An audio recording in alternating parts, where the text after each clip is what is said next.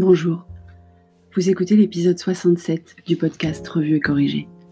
Cet épisode est tiré d'un article de mon blog publié le 30 avril 2020 et s'intitule On prépare le 11 mai. D'habitude, on prépare le 9 mai à cette période.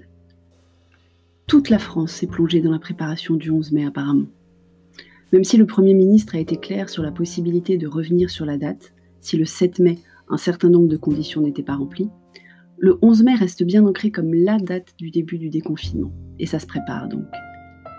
On voit à longueur d'émissions de flux, enfin le peu qu'il reste, donc chaîne info et émissions d'infos surtout, des commerçants qui s'organisent pour une réouverture prochaine, des maîtres qui écartent les bureaux d'écoliers dans les classes, des grands-parents qui ont hâte de revoir leurs petits-enfants, des professionnels du tourisme et de la restauration qui trépignent d'avoir leur date, des maires qui repeignent eux-mêmes les pistes devenues cyclables, bref, l'unité nationale est en marche ou presque. Donc le 11 mai, notre vie va changer apparemment.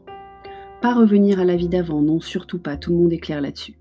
Mais un changement réel par rapport au confinement déjà, et c'est pas si mal. Nous aussi, on se prépare.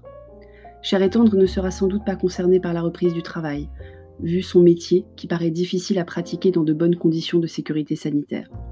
Même si le tennis n'est pas un sport de contact, il faut bien toucher les balles, et les vestiaires et autres douches sont pour l'instant interdits d'accès jusqu'à nouvel ordre mais il pourra sortir sans attestation et à plus de 1 km de la maison, donc il prévoit de reprendre le jogging.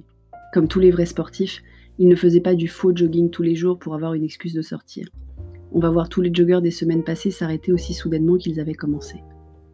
Petit homme ne reprendra pas l'école donc, et on n'a d'ailleurs aucune idée de l'organisation pour les devoirs si on exerce le droit de ne pas l'y envoyer. Mais sa nounou pourra revenir le voir, il aura donc une personne avec qui jouer ou faire ses devoirs avec qui il n'a pas de lien de parenté, et qui est quand même beaucoup, mais alors beaucoup plus proche de son jeune âge. Et il est ravi. Quant à moi, ma vie ne va pas changer radicalement non plus. Entre les interdictions de rassemblement à plus de 10, les interdictions de voyager à plus de 100 km, les cours d'enseignement supérieur à continuer à distance dans tous les cas, et la télé-école à continuer d'organiser, je vais sans doute continuer d'avoir de nombreuses visioconférences, donc avec mes étudiants, mes clients parisiens, mon réseau bordelais qui ne pourra pas faire d'événements en présentiel, Quant à la réouverture des commerces, il y en a, comme pour chacun d'entre nous, qui sont plus importants que d'autres. On a prévu plusieurs sorties la semaine du 11 mai. Cher et tendre et Petit Dom vont aller chez le coiffeur, c'est sûr. Petit Dom et moi allons nous rendre dans la plus grande librairie indépendante d'Europe, Mola, la plus proche de chez nous, ça tombe bien. Et surtout, surtout, je vais enfin pouvoir aller refaire mes ongles. Le rendez-vous est déjà pris pour le 11 mai après-midi d'ailleurs. Cher et n'est pas le seul à avoir un sens des priorités un peu bancal. Merci de m'avoir écouté. Si vous appréciez ce podcast, laissez des étoiles et un commentaire sur iTunes. C'est très important les commentaires pour Apple et sur toutes les plateformes de balado-diffusion. Abonnez-vous et partagez-le. À bientôt.